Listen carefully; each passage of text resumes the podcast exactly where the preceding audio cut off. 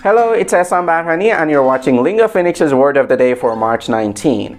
And today happens to be National Corn Dog Day. روز ملی corn dog هست امروز که خود corn dog یه نوع جانک فود آمریکاییه که من تا حالا نخوردم. ولی اگه شما امتحانش کردین خب خوش به حالتون. اینقدر مهم بوده که یه روز رو زدم برامش. Anyways, today's word is bone. درباره کلمه bone میخوایم حرف بزنیم و چند تا اصطلاح هم ازش میاریم.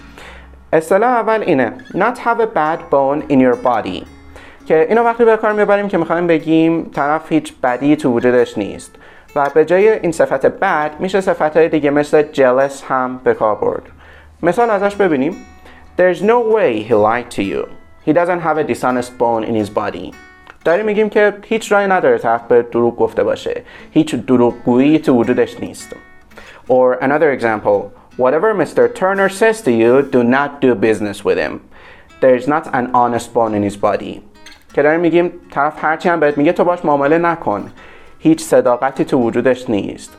برای این قسمت یه معادل فارسی هم می‌تونیم بیاریم. خودمون میگیم یه روده راست هم تو شکمش نیست. یه کار دیگه که می‌تونیم با کلمه بون انجام بدیم اینه که بیایم یه ایدیم باش بسازیم بگیم to the bone و معنیش میشه very much. و مثالش اینجوریه.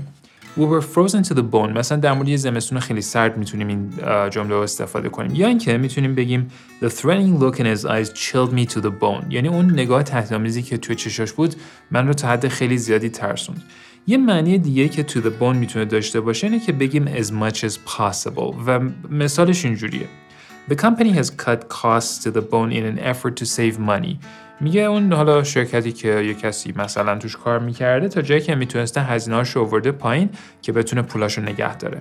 ممنون از اینکه این قسمت از Word of the Day رو نگاه کردید. اگه دوست دارید با ما در ارتباط باشید می‌تونید به آدرس podcast.lingophoenix.com ایمیل بفرستید یا اینکه توی توییتر با من مستقیما در ارتباط باشید. اونجا هندل من ادموگل پیگانی هستش تا یه Word of the Day دیگه خیلی زیاد مراقب خودتون باشید.